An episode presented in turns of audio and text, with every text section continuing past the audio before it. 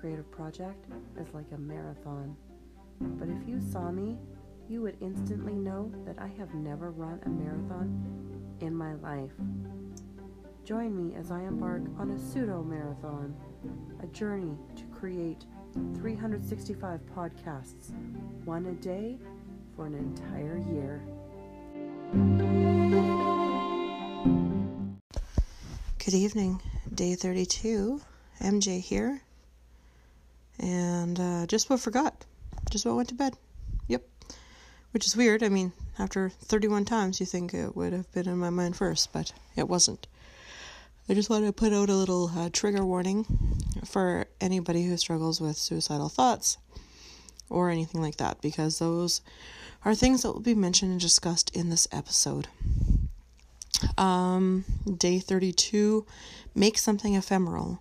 Can you create something using a material that will dissipate quickly, like soap bubbles, smoke, butter on a griddle, or cream in coffee?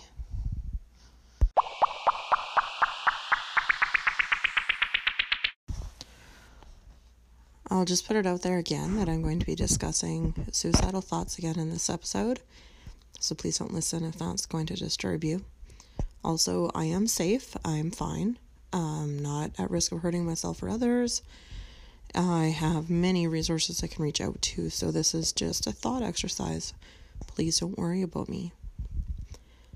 I've been on uh, stress leave for about two and a half weeks now uh, due to crippling depression. It hit me hard. I was exhausted all the time. And although I've struggled with depression my whole life, this time it was pretty brutal. It was definitely a buildup of um, stress and emotion from over a year ago. I probably should have taken some time off then, but then again, maybe it would have been worse. If you've been listening all along, you'll know that I got divorced just over a year ago and uh, it was it's been hard on me in some ways i mean i know i'm strong and capable and i'll get through it and all that blah blah bullshit but all of those ideas seem very ephemeral right now because right now i'm hopeless and and lost and struggling quite badly um when even when it first happened, I ended up spending a lot of nights alone. And it seems worse when it's really, you know, dark at night and very cold and I feel a little trapped by the world, you know, by the environment. That some of these thoughts will come on to me. But it does kind of strike me how ephemeral my my suicidal thoughts are. There's no plans, there's no um drawn out details. It's almost impulsive. Um, probably the scariest one happened to me last year, though, when I was driving. I was actually almost to work, though. And this little picture popped into my head, a little movie of me just whipping the wheel over so that I would pull in front of a semi truck, which would effectively end my life. Um, that was really disturbing because I actually hadn't been feeling that bad that day. It was a very ephemeral moment. And even though the idea or the impulse itself l- arrived and left quickly, it actually haunted me for a bit. And that's when I knew I was I was starting to really struggle. Um, because like our minds are messed up, man for for me to think that like just for me to envision that that's totally missed so um i haven't had many others since then although the last the last week or so has been i've been struggling with my depression as i said and the last couple days were worse and i haven't had any terrifying little thoughts like that thank goodness but I have had just these flashes of of wanting to not exist.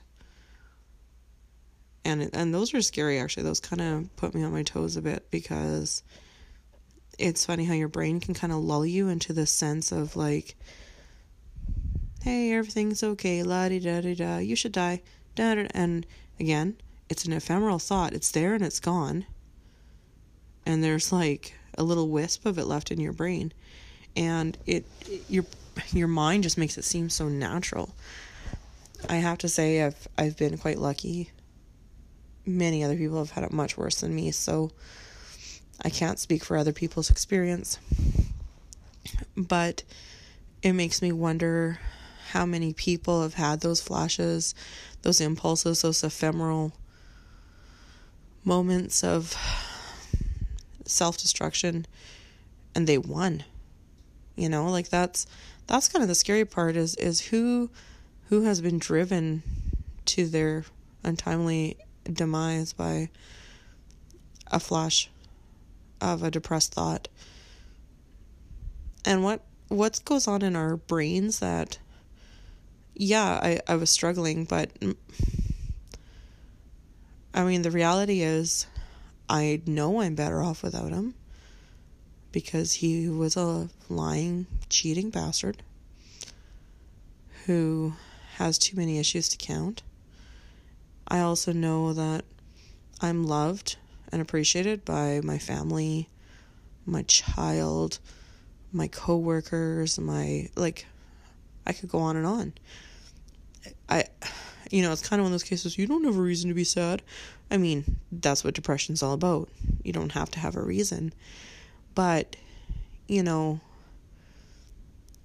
technically I'm safe, right? Like it, it I wonder about people who don't have a good support network and and everything. But even me having all those things around me, my brain still does those things. Like does it actually want me to end? And if so, why?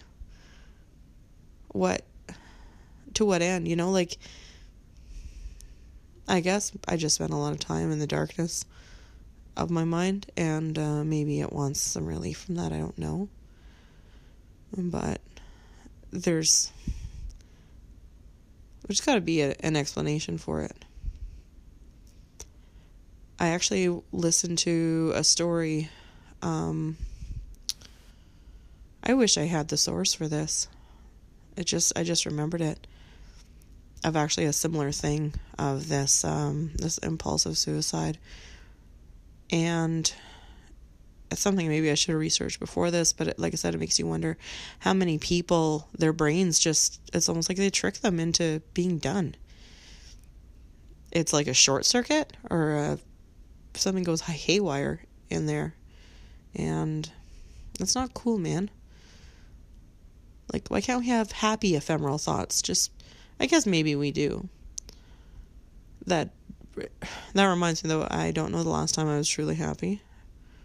Uh, I've been reflecting on that, and it I it's been so long since I felt deep down satisfaction, joy, peace, which of course is probably part of the struggle with my current situation, but um, any flashes of of those are super ephemeral. Like you barely even know they're there and they're gone. I guess I had a small one today when I I was at a baby shower and I held a baby, which was great. You know, I'm not super into holding babies, so I'm like, I'll do it. I'll totally hold that baby. And uh, as soon as I held the baby, I started crying, and I'm like, son of a bitch, this is why I don't hold people's babies. But I was able to get it to sleep, and that was a, a moment of kind of deep satisfaction. But again, it didn't last. It was just there.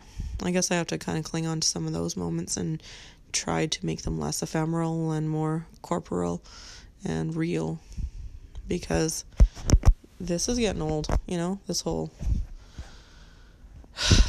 um, being miserable. It's it was really bad on the way home. I was listening to songs that made me bawl my eyes out while I was driving, which is so cool. Not, but I was really feeling them. They were my breakup songs, my heartbreak songs, my angry FU songs. And, uh, but then all of a sudden, I remember just Okay, done. So it's funny how that that sadness, even though it's still within me, it it's almost ephemeral as well. It's there, and then it's gone. It wasn't like a gradual calming down. It was just on again, off again. It's kind of cool, kind of scary, because that's gonna that's gonna bite me sometime. Anyway, I'm sure we all have thoughts that are ephemeral like this, and I hope yours are more pleasant than mine.